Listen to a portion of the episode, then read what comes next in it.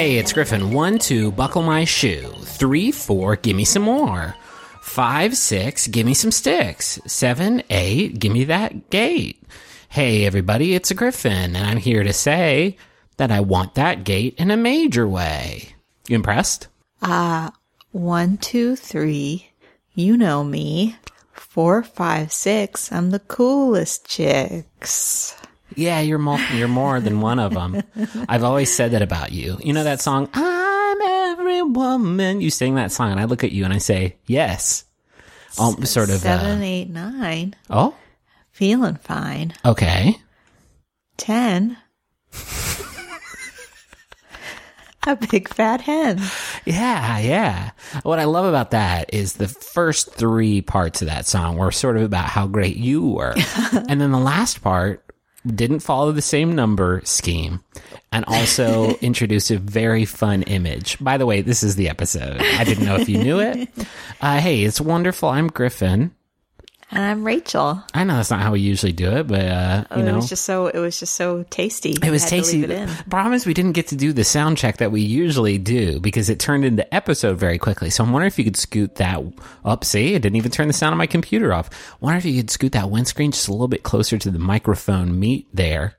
And that's going to be just right. Folks, you are getting a behind the scenes look at wonderful. We're I mean, don't let it touch it. That defeats the purpose of what the windscreen. I thought you did all this stuff before I sat down. Well, that's, usually. a, I mean, yeah. Peter Piper. Oh, that's good. Those plosives are so soft I could fall asleep to them, babe. so this is a show where we talk about the things that we are into. Right now, for Rachel, that list would not include me, unfortunately. but maybe by the end of the episode, I can win my way back into your good graces. Uh, you got any small wonders? I do actually. Yeah, good. Uh, the smell of sunscreen. The sunscreen smells quite good. Um, It like is like transportative. Is that a word? it's kind of Um, I feel like every time I smell it, I get like jazzed for the summer to come. That's a loud drink you're taking there. Well, no, no point to. I ran everything in this episode through the drink filter so that you don't get any liquid noises.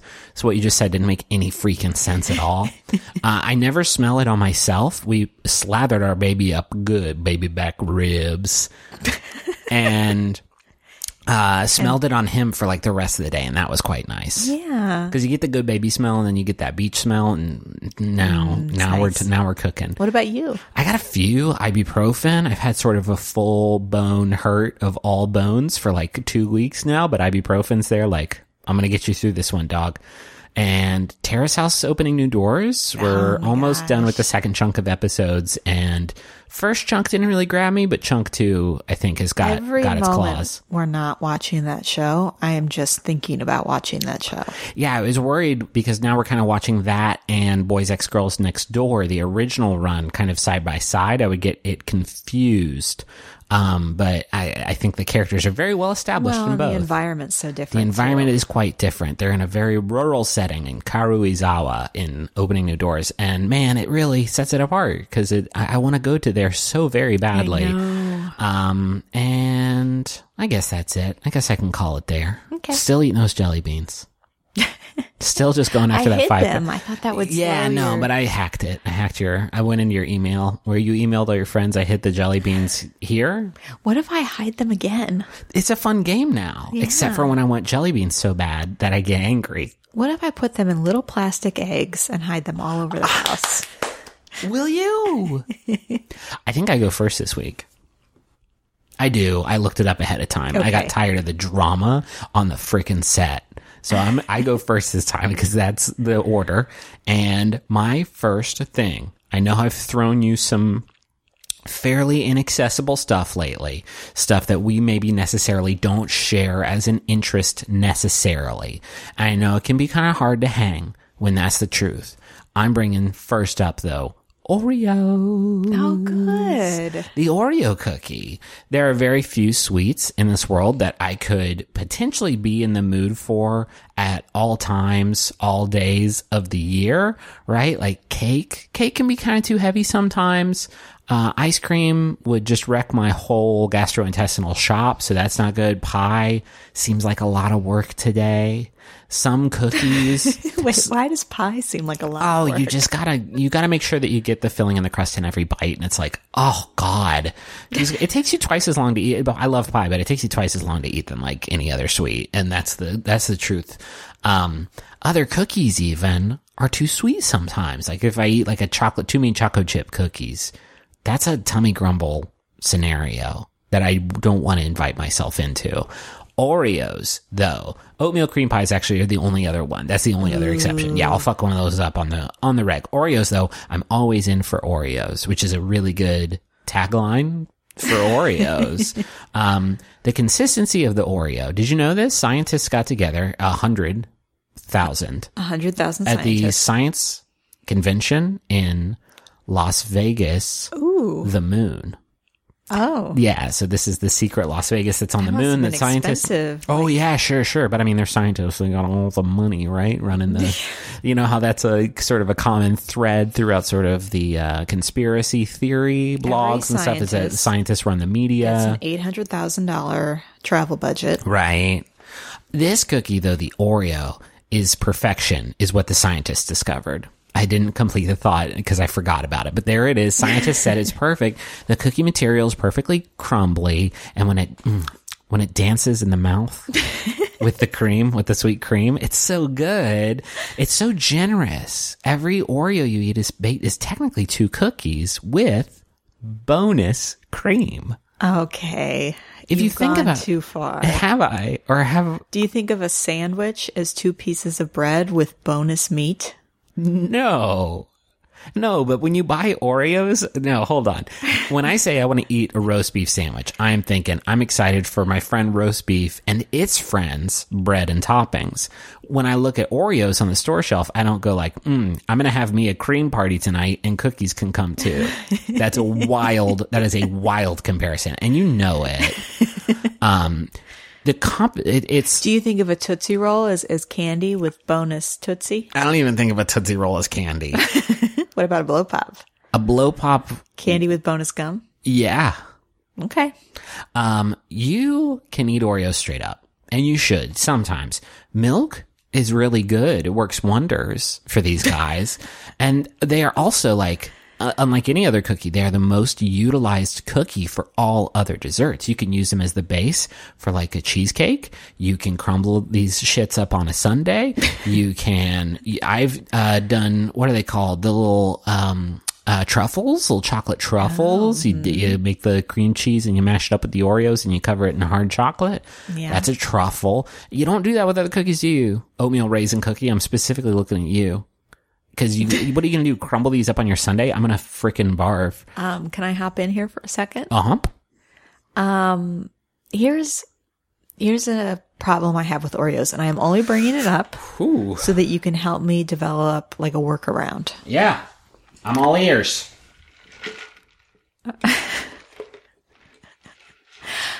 I enjoy Oreos. Sure. You got a, you got a mouth and a heart. I do not like how they get stuck in my teeth. Have you noticed this? Yeah, sure, sure, sure. In the molars especially? Uh, The molars love love to ha- uh, having to hold the cookie material. Um, Do I just need to get over that? Is that just part of it? well, you need to stop thinking of your teeth as mouth bones for steak chewing, and you need to start thinking of them as Oreo banks Like where I hold Oreos. for a later withdrawal. Okay. Is the word withdraw or withdrawal? Probably withdraw, huh? Because withdrawal is a whole other thing. But when you go to the ATM, do you withdraw money or withdraw it? You withdraw money. But you don't withdraw it? Withdrawal is like the, the noun. Withdraw is the verb. Huh. A lot of people don't know that. um, here's the thing, other thing about Oreos. It is very versatile in its base state, right? You can do anything with an Oreo, but there's a cornucopia of options available to you, both in terms of form and function. I'm talking regular. I'm talking double stuff. I'm talking mega stuff.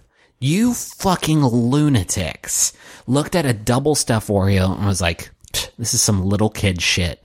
We need to mega stuff these bastards because America deserves it. Is there, Are you going to get to the new flavors? I'm talking about. I got to finish talking about the forms. There's Okay. mini Oreos. Okay. There's um, mini Oreos are what I make with regular size Oreos when I put them in my mouth. So thank you, but I'd rather do the work. I enjoy the work. Thin Oreos are my new favorite. Yeah, it's These- nice. They they do a lot of flavor experimentation, and I find myself enjoying the sensation of eating these guys as if they were little Pringles, almost little Lay's potato thins. Yeah. Um, I enjoy that a lot. And then we're talking about flavors. We're talking about the usual, like recurring stuff, like original chocolate, peanut butter, mint, double delight, which has the You two flavors I inside. What did you see today? And I didn't buy them, but I should have. Okay. Lemon Oreos. Yeah, sure. But that's good. Sure, yeah. Lemon Oreos, brownie batter, birthday cake, peppermint, red velvet. There's so many flavors. I was looking at a list online and they differ from region to region, sort of like Kit Kats, which we found this pumpkin flavored Kit Kat when we were in Japan for our honeymoon that we bought three bags of, destroyed them, Yeah, and then we can never know. ever find them ever we didn't fucking know it was a seasonal thing. We brought a bag back on the airplane to bring to our friends, And and, we we killed pretty much all but enough for one little Kit Kat bar for each of our friends. I'm so sorry, friends. I did not know that they were going to go extinct. I've never had a bad Oreo. Oh, anyway, other countries have other flavors. Uh, Singapore, Malaysia, China, and I think a few other countries have blueberry ice cream Oreos, which I would fucking destroy. yeah, that sounds wonderful. oh man, the only bad thing about Oreos is when your parents went to the store okay. and they bought Hydrox. the disgusting imposter known as Hydrox. Yes. home. Do you know the history of the Hydrox Oreo beef? Ooh, gosh. Hy- Hydrox was first. Hydrox came first in know that. 1908. Four years later, 1912, Yeah. Oreo shows up on the scene like, hmm, do you mind if we actually try our hand at it? And uh, America said, oh, this is so much better. And the Oreo quickly surpassed the Hydrox. That's a lot of people think it was, you guys. That's that's capitalism. capitalism. It's gross. Oreo is a thief, but Oreo fixed it. And I'm very grateful that they did. Hydrox, which first of all, Hydrox, guys. You called it Hydrox. They called it Hydrox. It derives its name from the atoms that make up the water molecule, hydrogen and oxygen. In 1908, the creators of the cookie were looking for a name that would convey, quote, purity and goodness. You fucked up because you landed on Hydrox, which sounds like a sort of bleach, abrasive. Yeah, or like medicinal. It's like, and these are not medicinal; they are poison. the way that you can tell if it's a Hydrox or an Oreo, if somebody you know locks you in a basement, makes you do a taste test for your freedom. Hydrox has, uh, and this is according to Wikipedia, less sweet cream and a crunchier cookie that gets less soggy in milk. Who wants that? Yeah, if I didn't want my Oreo to get soggy from milk, I wouldn't dunk it in fucking milk. That's why I do it. That's why I exercise milk dunking. Hydrox. Anyway, um, Oreos are so good. yeah. The, no, I agree. the that's what I did for my summer vacation. What's your first thing? Did, did you think of this? Because last night we had generic Oreos that were root beer oh, flavored. that probably played into it. It doesn't. It probably was more that we have had consistently a, a container Yes. of Oreo thins in this house for about a month and a half, and it was only a matter of time. It's like an unspoken thing. Griffin and I will go grocery shopping separately, and now it's just part of our rotation. We Yeah, yeah, Always yeah. have Oreos in the house. Um, no, we did have these uh, generic, not even Hydrox. So like, yikes. Yeah, they were like grocery store brand. But our friend Justin was very excited for us to eat these root beer float flavored uh, Foreos, and I cracked it open And as I do. I Got his tongue in there. I twist it and then I lick the cream, as is my practice. And it was the worst mistake I ever made in my whole life because the cream tasted like a root beer barrel. Took a big shit in my mouth. It was so gross. Do you know how I eat an Oreo? Tell me, tell me. No, I'm curious if you've ever noticed. Do I lick the cream? I don't think you do. I don't. Yeah, I just go straight for that milk. yeah, yeah, yeah. You're, uh, I'm, but I mean, that's what makes it exciting, you know? What's your first thing though? We've talked about Oreos for a quarter of an hour. Uh, I am going to talk about, and I actually thought you might talk about it. Oh, Peaches. oh, I thought you were going to talk about the bad smell coming from our laundry room. Why would that It's be just wonderful? all I can fucking think about. It stinks so bad. If anybody knows, yeah, I can smell it so bad. If anybody knows how to get the stink out of a laundry room, specifically, I think the washing machine is the stinky culprit. Don't tell us about the tablets. We've tried the Yeah, fucking tablets. It stinks tablets. so bad. I think it's a plumbing problem. I think a guy died in there in the washing machine a hundred years ago. Peaches are great though. Peaches, yes. So, uh, this came to mind because it is peach season here in Texas. Mm-hmm. And so we got some peaches at the farmer's market. Oh man, they're so good. They're so freaking. I've not eaten a peach since I was maybe a six years old, and now I'm a thirty. no, I'm thirty-one. Uh, thirty-one years old, and they uh, have blown my mind. Did you know Probably not. over half the world's peaches come from China? Hey, I did not know that, but I would guess it because I think half of all fruit comes from China these days. 58%. Uh, I don't sell that other. peaches and nectarine. So here's another thing. Oh, Did you know that a nectarine uh, is basically a peach without the fuzzy skin? well, that sounds way better than a peach, actually. And I kind of that's sort of the only problem I do have with the peach is that I feel like I'm licking a, a cat every time I eat one of these things. Genetic studies suggest nectarines are produced due to a recessive allele, whereas peaches are produced from a dominant allele for fuzzy skin. Oh, that's fun. I'm and also I'm glad that not every if every time I had to eat an apple, I had to work through an uh, what is essentially an apple beard. I would not eat um, apples ever. Uh, so peaches didn't hit America until, um, well, technically they arrived in the 17th century. Uh, through some European folks, including Thomas Jefferson, who brought their own individual peach trees. Whoa. but American farmers did not begin commercial production until the 19th century in Maryland, Delaware, Georgia, South Carolina, and Virginia. um, that is that is fascinating. Yeah, I guess I, peaches seem like such a like American fruit to me. Uh, apparently, they are Chinese. They, I think, wherever you grow the most of them is where No, they are now. I know. I just like I kind of put them on par with apples. Yeah, I mean, I equate them probably with the American South more than anything, Yeah, right? But that might just be because I like to do sort of a Southern voice and talk about, you know, peach cobbler. Do you want to do that right now? I don't. Oh, Yeah. that was kind of a big old tease, wasn't it? Yeah, you know, gotta keep. If uh, how are you gonna miss me if I'm always here? Can we talk about the fact that um, since we've had these peaches in our house a couple weeks in a row now, because we get them from the farmers market, I have heard you quote "face off." the qu- The face off quoting ratio in this house has spiked from what I would call an insignificant number of face off quotes to every tenth sentence that you say while we're in the kitchen where the peaches live. What I like to do with Griffin, Yeah. Griffin does a lot of impressions, as you know.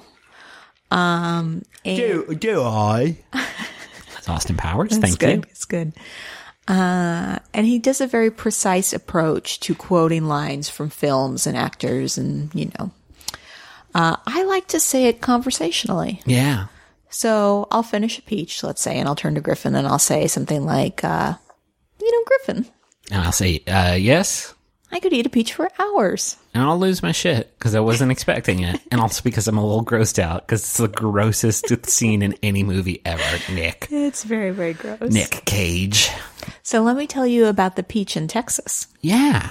So at the farmer's market, the big thing in Texas is the Fredericksburg peach. Yes, we went to Fredericksburg Yes. about a year and a half, or maybe it was two summers ago, and um, had fun. I would say we knocked it out in about one day. we get there, you see the peaches, you go to some wineries, you climb the big mountain, and then you're, Then you're pretty much you did it. Uh, so Fredericksburg is about 80 miles west of Austin.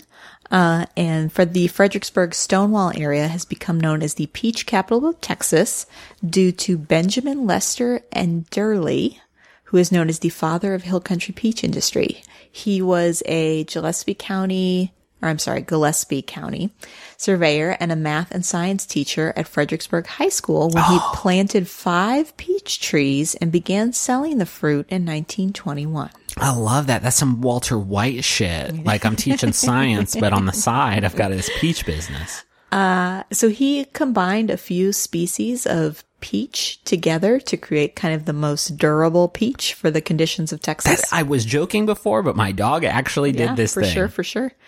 How you, how you do that, by the way, without like lab equipment? You just rub two pits I together think he and like tell- cross pollinate. There's flowers on the peach tree. You don't have to rub the pits together. make them kiss. no, You don't? no, it's the flowers. You know. Okay. Um, I'm actually not a scientist, so that Yeah, I don't think true. rubbing two flowers together gets you a juicier peach. I I don't, don't know. think rubbing two pits together would. well, can we both agree we're wrong? Okay. so he started with 14 acres. For five trees. How much did you need to space these out, my man? Well, I'm sure it was their property. Oh, okay. I don't think he did like one every two acres. Okay. Uh, That'd be a pain in the ass. Time to water the peach trees. Oh, let me get on my razor scooter. Jesus. They're so far apart. By 1925, the family was producing more than several hundred trees. Uh, and hey, guess what? Uh, this guy was friends with Howard E. Butt, who is Hey. the HEB gentleman that started the stores. I always thought it was butts. Nope, just the one butt. Just the one. Nope, just one butt. So he uh, hooked up with his friend and got them in stores in Austin and San Antonio. By 1935, he bought another 145 acres and soon had about 5,000 peach trees. All right, you, I made fun of you before, but you you thought ahead. Well done. Mm-hmm. Uh, when did folks start turning these things into jellies? Because damn, they deserve a raise. I didn't. I didn't research the jelly. My preference is for the fruit. Uh, the fruit's good. It's impossible to eat unless you're hovering over a sink or toilet. a sink or a toilet or a, la- a, t- a towel that you've laid out um, That to is, yes. sort of a juice here- dragnet. Okay, let's let's see if we can learn anything from the Oreo. Okay. So you said to not think of it as teeth, Yeah, yeah, yeah. but as what? What did you say? I was funny, whatever it was. it's funny as hell. So we need to think of the Oh, okay. So instead of juice sticky juice on my neck and chest, Your body. under my shirt. is a tarp for later peach. Hey, except I don't think anybody's licking the peach juice off me. As, as Okay, okay, yeah, no, come on. You're the one who painted a- this picture. Let's look at it in the wanna- museum I together. don't want to seduce our listeners. yeah. Um. hey, though, can I steal you away?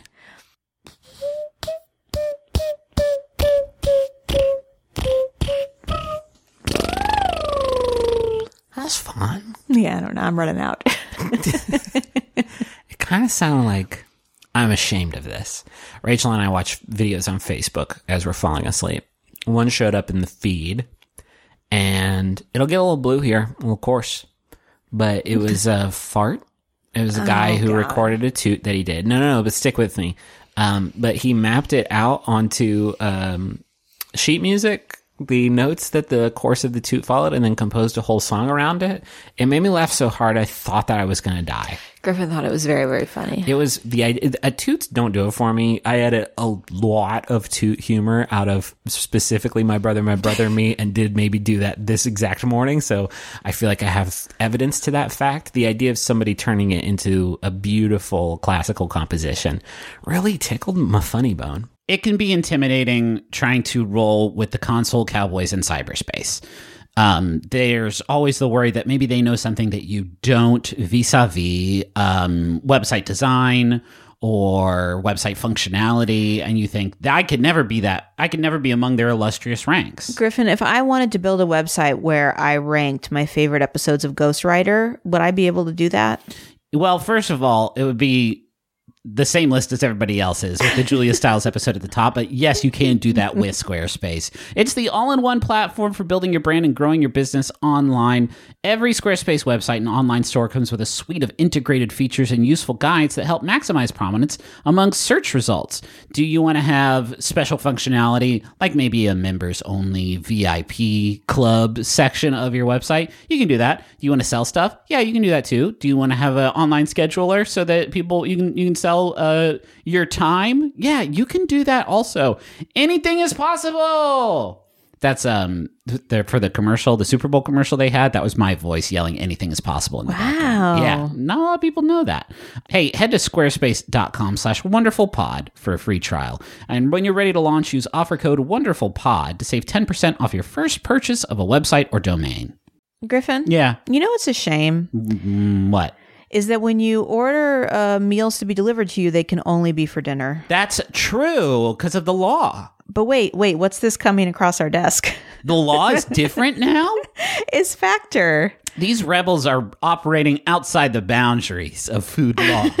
Factor has breakfast. They have midday bites. They have smoothies. Uh, there's lots of stuff you can get with Factor. What other things can you get with Factor? well, I'm looking at this menu right now. They got a lot of tasty little options for you. I'm talking about artichoke and spinach chicken with roasted zucchini and tomato butter. Did you even know that butter could be tomato?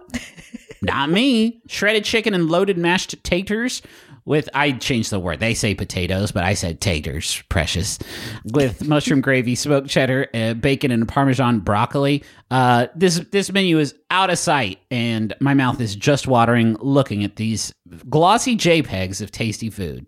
So head to factormeals.com slash wonderful50 and use code wonderful50 to get 50% off. That's code wonderful50 at factormeals.com slash wonderful50 to get 50% off. This message is for Stefan. It is from Amanda. Hey baby, I just want to say I love you and I'm so excited for everything the future holds for us. I could just tell you that, but I thought it would sound even better coming from Rachel and Griffin. Here's to a lifetime of listening to podcasts, hiking, and making those sweet play prints together. Ah. Thank you for being my good long boy. And thank you for helping us with the advertising. This couple sounds so in love. I think that they would be great testers for my prototype bunk bed toilet. Just hit me up. You know the email, Addy. Get at me, and I will let you know. You're going to have to sign a few waivers because I have no guarantees that that top seat is going to stay on there.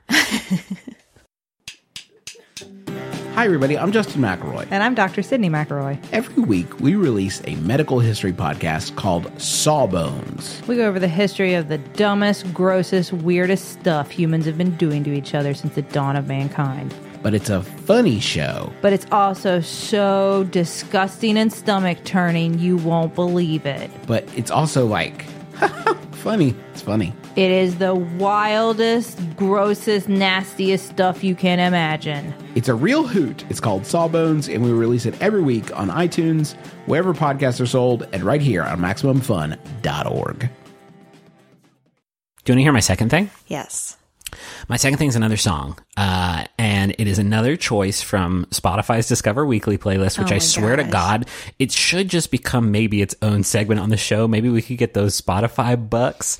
Yeah, Uh, right? They I- don't sponsor us, but maybe they should. this is not i can't stress this enough this is not uh, laziness this is not like i struggle for things to talk about like i genuinely don't feel like once i sit down and think about what i want to talk about on the show it's usually not that difficult for me to come up with stuff so this is not like uh, me trying to find a fix for that it is this service provides so much music to me that like really sticks with me that like it just ends up being something that I talk about a lot, uh, which is a long way of saying that they don't sponsor the show. So don't read too much into it.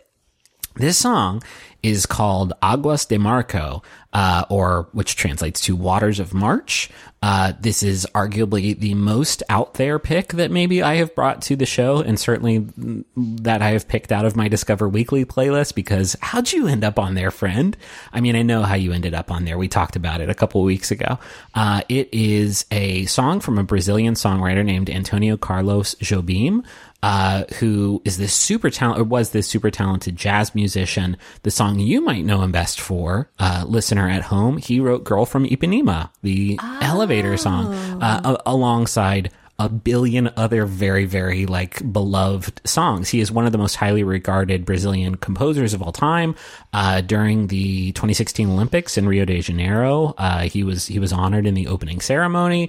Um, he helped to sort of popularize and internationalize the bossa nova style, which is the mix of uh, you know uh, samba music and jazz music uh, together. He helped sort of bring that across across the globe. Um, and Aguas de Marco is very much a bossa nova song, which is not like a genre. It's not like my favorite genre, right? I I don't dislike it. It's just like I don't seek it out uh, you know, when I, it's time to listen to some tunes um, to get me psyched for the big game. But I have been obsessed with this song since I, I first heard it last week. And I'll kind of explain why after I play a little bit of one of the original recordings. Uh, it's from 1974. It is Jobim and uh, Elis Regina. Uh, who are singing the song in the original Portuguese uh, from an album they recorded called Elis and Tom. Uh, and so here's a little bit of Aguas de Marco.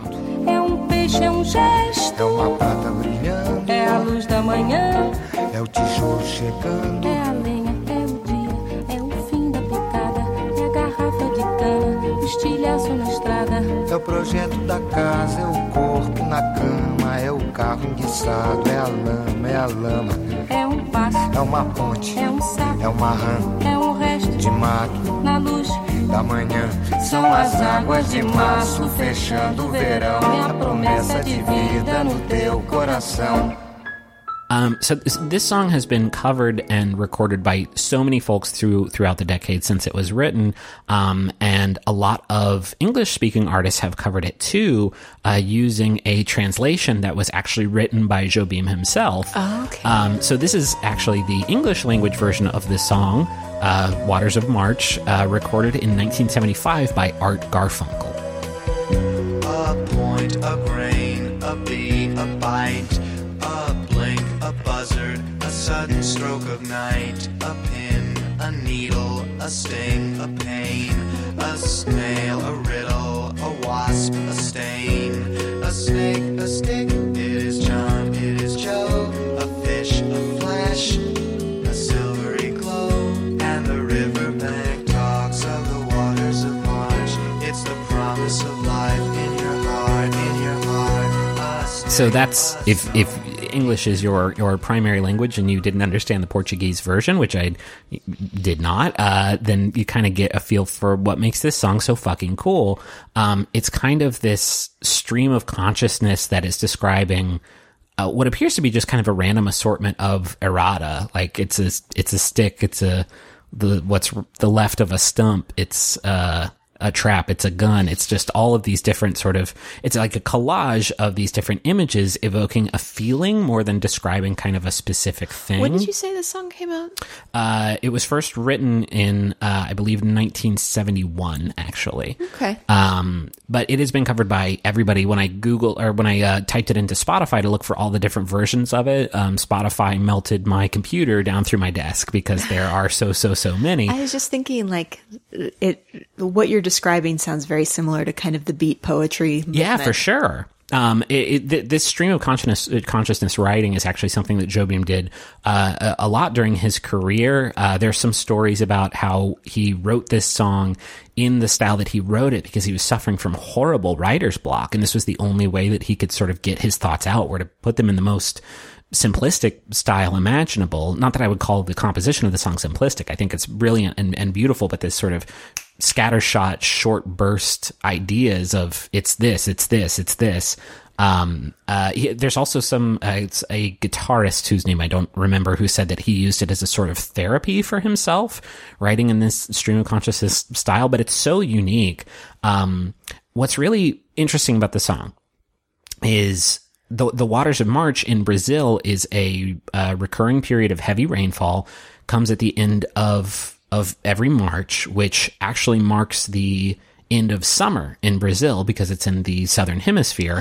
Their their summer runs from December to March, uh, and so the song somewhat describes what these rains that would flood Rio de Janeiro every year. Uh, it sort of uh, in those rains it would catch these different bits of flotsam and jetsam in the stream down down gutters and city streets. Sometimes they were very severe and could you know destroy places. Um and and the the lyrics help sort of create this this imagery of these things floating by. What's really cool is the orchestration is also kind of designed with these descending series of notes to give the illusion that the song is just from start to finish just constantly going down, which is really fucking neat. Um, what's most fascinating about this song is how it changed in translation. Like the core metaphor of the song changed for a, a reason that I think is really, really cool. Um, when, when Jobim wrote the English translation, he uh, um, omitted certain like specific references to Brazilian culture and history to sort of make the song more uh, accessible to, you know, every, other folks throughout, throughout the world. Um, the bigger thing that changed is because the seasons in North America in the northern hemisphere are different from the seasons in the southern hemisphere. The core sort of message of the song also changed. In in oh. Brazil, the waters of March mark the end of something. It's the end of summer.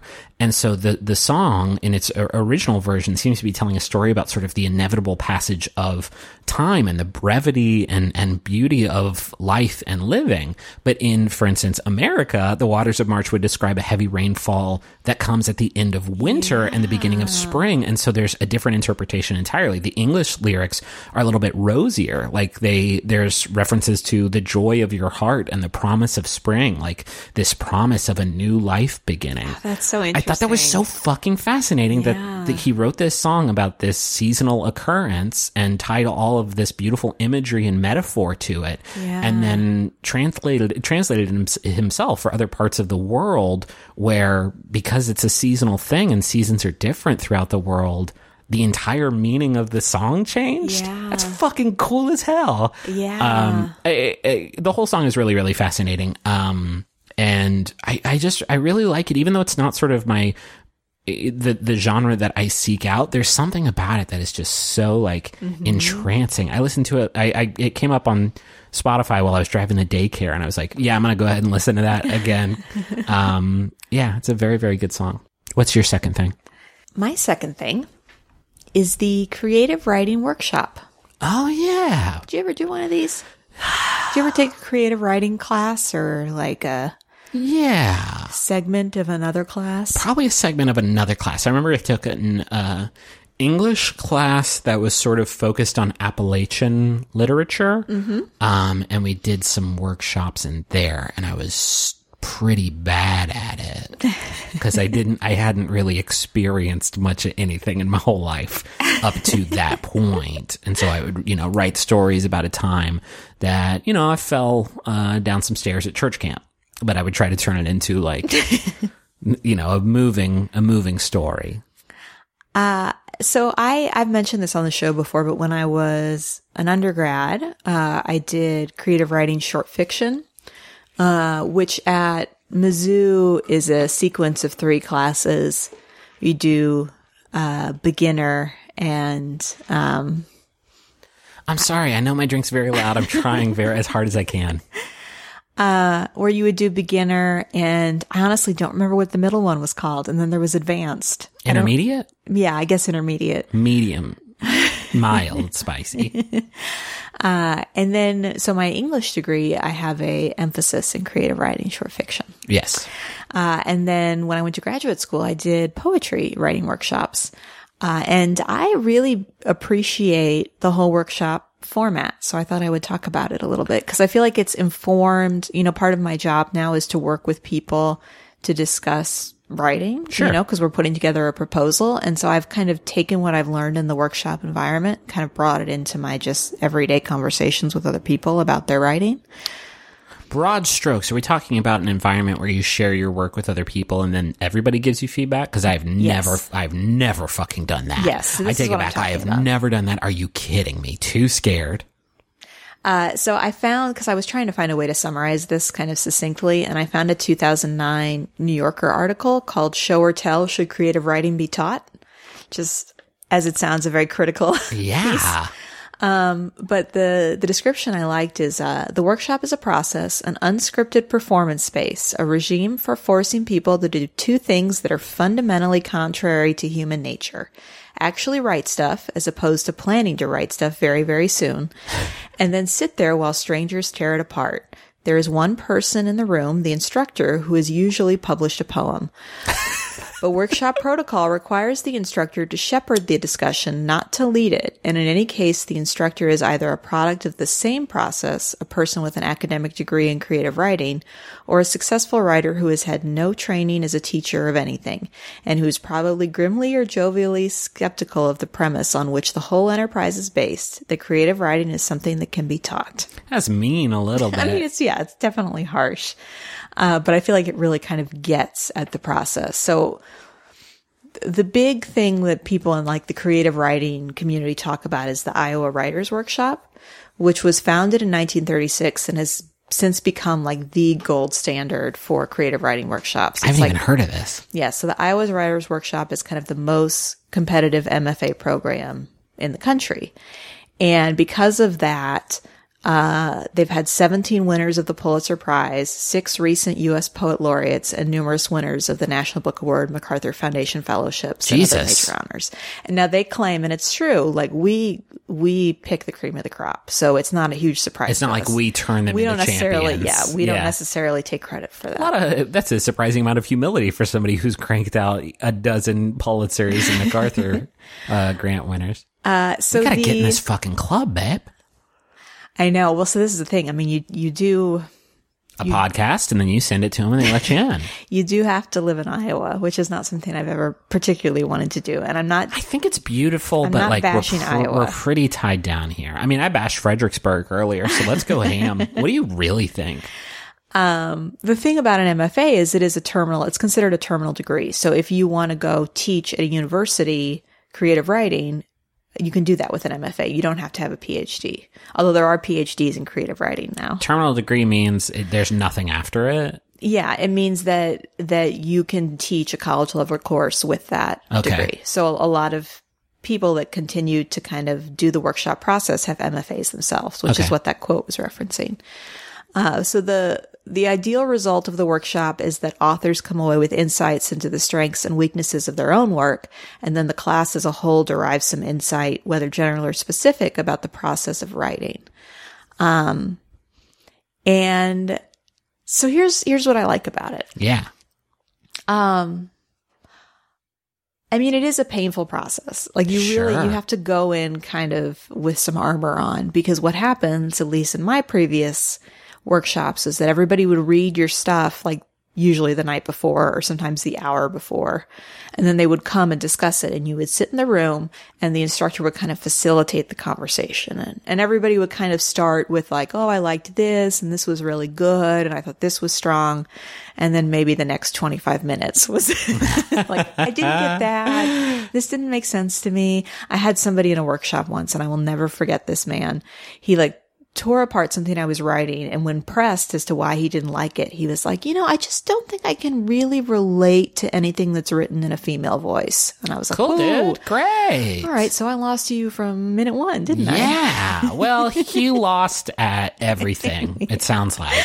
Yeah. The world lost him at some point. Um, but I've also had it go really well. Uh, I had a, a short story that I wrote in one of my workshops, and, and the instructor really loved it. And about half the class kind of missed what I was doing, but the instructor and the other half of the class really got it. yeah, the smart it was, one. it was really rewarding to kind of have that experience and get to kind of witness other people kind of discover, oh, that's what you were doing. That's really cool.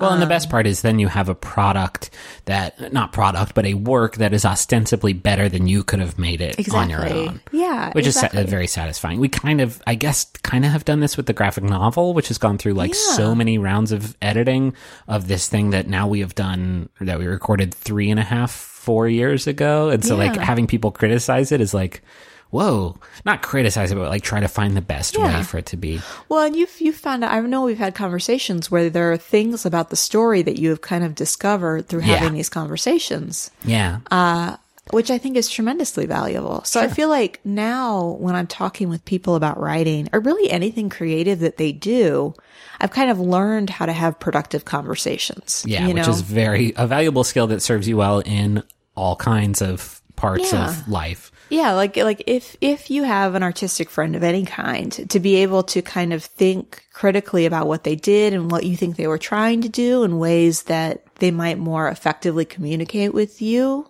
uh, is huge and and super valuable. So I I am a big fan of the process, and it's something I actually miss participating in. But I will say it's difficult if you are sensitive about your work and also feel very strongly about the choices you made because a lot of times people will misinterpret them and you will just dig your heels in like they just didn't get it. Or or the other scenario is they're right and you're wrong. Uh-huh. and that's even, maybe even worse. Well, I mean, right and wrong are such, you know. No, there's good books and bad books. Yeah, I guess that's true. I honest to God, I did think of one creative writing workshop I was in. Okay. I was 10. Oh, all right. I was in tag class, talented and gifted. Thank you, both things. Thank you for asking. Good grades, yeah, thanks. Um, and I was there. It was me and my friend Rachel Bailey. Um, and she was taking a look at a little thing I had whipped up called Grant Andrews Kid Cop. Oh my gosh, you shared that. yeah. Oh, we had to. I thought that was just a treat for your family. No, no, no. We had to share with the class so that She everybody you could some notes? Yes, there was one part where Grant Andrews' adult cop partner.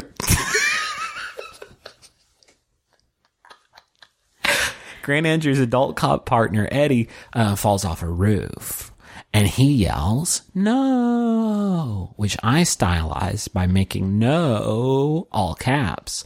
Rachel looked at that. She said. This shouldn't be all caps. And I said, and I said, I am never doing another creative writing workshop for as long as I live. So just the capitalization suggestion devastated you. really tore me up. Really tore me up. Now as an adult, I see, but no, I don't see. Sorry, Rachel Bailey, because if you're reading a book and it says, no, my adult cop Yeah, partner fell off the roof. Did she make an argument as to why she thought it should not? It just looked weird on the page, which could have been any, an issue with the word processor, the kerning. I don't know. Eh, But it wasn't my fault. My creative choice was very good. As were all my creative choices in that book. Like the fact that Eddie was then saved while he was falling by a hovering motorbike called Jet Moto, which was also the name of a PlayStation This game I was really very good. much into. Hey, can I tell you about something I wrote when I was ten years old? Fuck yeah. I started writing a novel. Yes. This was not for school. This was just my fun time. Even better. Uh, it was going to be called, um, oh gosh, what was the first word? It was something, It was about an ice cream cone. it was called Tess colon, a floodwater fiasco. Whoa. I think you've told me about this before. Yeah, so there were big floods of the Mississippi that summer, and I became really interested in the idea of like what would it be like to be displaced by a flood. So I started Wow. Cool. trying to write a story. cool and privileged and neat. Exactly. Wouldn't it be fun to be displaced by a horrible flood? What would that be like? Yeah, no. So I, I tried to write a story from the perspective of a girl approximately my age experiencing this. Uh, I think I got a few pages in and then abandoned the, uh, Because you short said work. this is hugely problematic. I know. You said this is deeply, deeply problematic. I know. Not like Grant Andrews Kid Cop. That's a crowd pleaser. I referenced the ice cream cone thing, and I thought you would take the bait, and you didn't, and I'm heartbroken. It's difficult to It's describe. okay if you don't want to talk about it, I, I will say. because I'll talk about it and put you right on the I'll, blast. I'll- let's briefly talk about it. In second did you grade, get Did you get any creative writing workshop help on this poem? Going to let me talk about Please it. Please talk about it. in second grade, we were participating in a discussion of ice cream. And so we all ate ice cream. And then we, as a group, kind of had a conversation about what adjectives would be appropriate for ice cream. And then we were all tasked with writing our own ice cream poem. Uh, and so I wrote an ice cream poem that my teacher thought was exceptional. And she wanted me to read it for this promotional video they were doing uh, for the the style of instruction. Can I pause the story here to add is sort of like a, a a framing device is me and our group of friends here in Austin learned about this because we had a claim to fame party, which by the way, do one of these. It's the most fucking fun party ever. You just have somebody bring their claim to fame of like a thing that they did when they were younger, maybe that they are most famous for. It is an illuminating way to get to know your friends. Rachel gets up there to the VCR, plugs this bad boy in and says, here's a poem I wrote when I was in second grade. Well, so here's the thing. So the video was supposed to be used across the school district for instructional purposes for teachers that were interested in engaging their kids more in like English language, you know, classes. a, a very good idea for and, and a good poem and you were cute as the dickens get out of here So the poem begins uh, with I am starting at the tempting top of my ice cream. i think it was tip i don't want to i don't want to i don't want to uh, you know monday morning quarterback here but And then I say, and I am working my way down. Hmm. And then I say things like, oh, it's so creamy. it's dribbling down my knuckles like literally y'all and Rachel didn't know. That's the best part of the story. Back to the framing device. Everybody at this party is watching this video and looking at each other like, oh, oh. and Rachel's like, "Yeah, it's a good poem." And we're like, "It's oh, Rachel." No, I heard it when we were, yes, I didn't remember it being quite so evocative. uh, when we watched it as a group, I became aware. Uh, baby, it was like it was like a hundred years of solitude, like full blown, nonstop evocative imagery. Anyway, Um, was it a hundred years or a thousand years? a hundred. Yeah, That's one of my thousand years would favorite books. I know it's a good one. Uh, yeah. So, so this, this only exists in VHS form. So don't go looking for it on the internet. Yeah, no, we would not put It was up. like the year was 1990. The internet didn't exist. It, wait, I'll, I'll be honest. It wasn't like so over the top that it was like unbelievable. But your reaction to finding out in that moment, like, hey, this poem was a little bit dirty, uh, was one of the funniest things I've ever experienced with a, a big group of friends like that. I think I brought peace on the playground too, so nobody got out of that one un, un, unscathed. Uh, hey, do you want to hear some submissions from our friends at home? Yes. Uh, playing the home game of Wonderful. Crystal says, My f- wonderful thing is a Japanese show called My First Errand. It's a hidden camera show where the parents have their preschoolers run an errand, usually to the corner store to get some food item, completely by themselves for the first time. I watched a little bit. There's like a camera person there, so they don't, yeah, they don't like send a you know a on YouTube? toddler out. Um i don't know. Uh they sent a link that was like Dailymotion or something like that.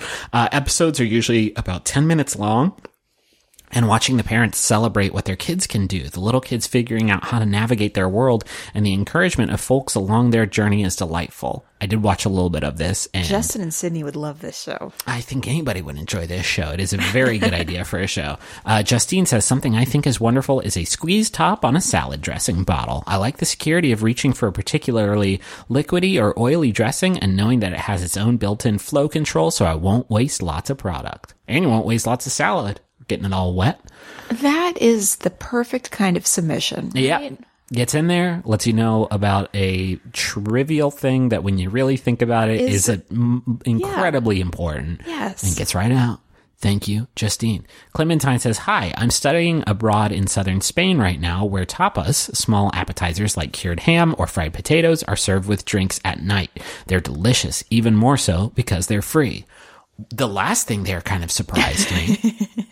I've had many a tapas here in the States, and none of them have ever been free. No, it's like a whole restaurant. In fact, most of the time, these bad boys are pretty expensive. Yeah. When you compare the food to dollar ratio, the mass to dollar ratio, I should say. You know, if somebody owes them in a restaurant and just called it like just apps, it'd probably be a little cheaper.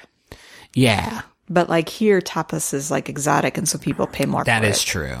Um, man, but I want to eat Oh, some fried potatoes and small appetizers Yes. right now. Anyway, uh, this has been the episode. You know what else I want to eat? An Oreo cookie from Nabisco. Uh, thank you so much to Nabisco. Thank you so much. um, Spotify. Spotify, our sponsor for the billion dollars. Going by a big yacht with two pools on it. And thank you so much at home for listening to Wonderful. Thank you to Bowen and Augustus for the use of our theme song, Money Won't Pay. You can find a link to that in the episode description. Um, Thanks to MaximumFun.org for Shit. hosting Wonderful. yeah, dude. Yeah, they hosted us and, um, And they continue to host They us. do continue, and they got lots of great, great shows on there, like Lady to Lady and Switchblade Sisters and Beef and Dairy Network, Minority Korner. Minority Korner, Flophouse. Florphouse. And uh, if you want to hear more stuff that we do, you can go to mcelroyshows.com and see all our uh, audio and video. Less of that second thing these days because of I'd changed my job. So I guess that's going to do it. This is nice. Isn't it nice when you can just sit together without saying anything? Yeah, and because you're trying to think of a funny thing to say and you can't, but you know it's okay because they're still gonna love you in the morning. Uh, you want to talk more about that bunk bed toilet? Yeah, I know you're wondering one flusher or two flushers on it. If you're really in love and you're really compatible, you only need one flusher to flush both toilets at the same time. Think about it. Think about whether or not that would factor into your love life or not. And if it's not, get the hell out of there, folks. This has been our romance show. Bye.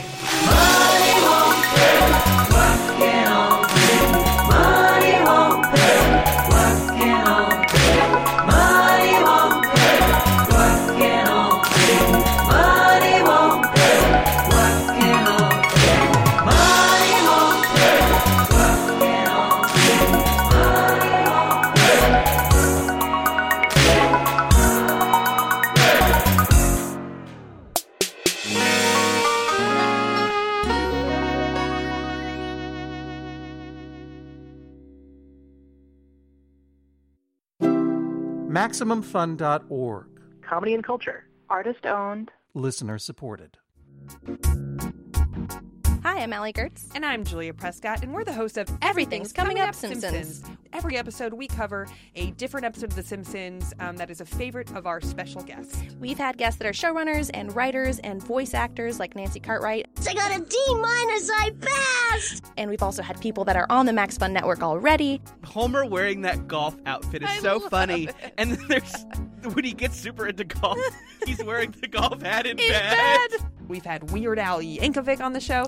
I was just uh, struck by how sharp the writing is. I mean, that's no surprise because it's The Simpsons, but I mean, like, you, you can't say that about a lot, lot, of, a lot of TV shows, particularly ones that at that point had been on the air for 14 years. Find us on MaximumFun.org, iTunes, or wherever you get your podcasts. All right, smell you later.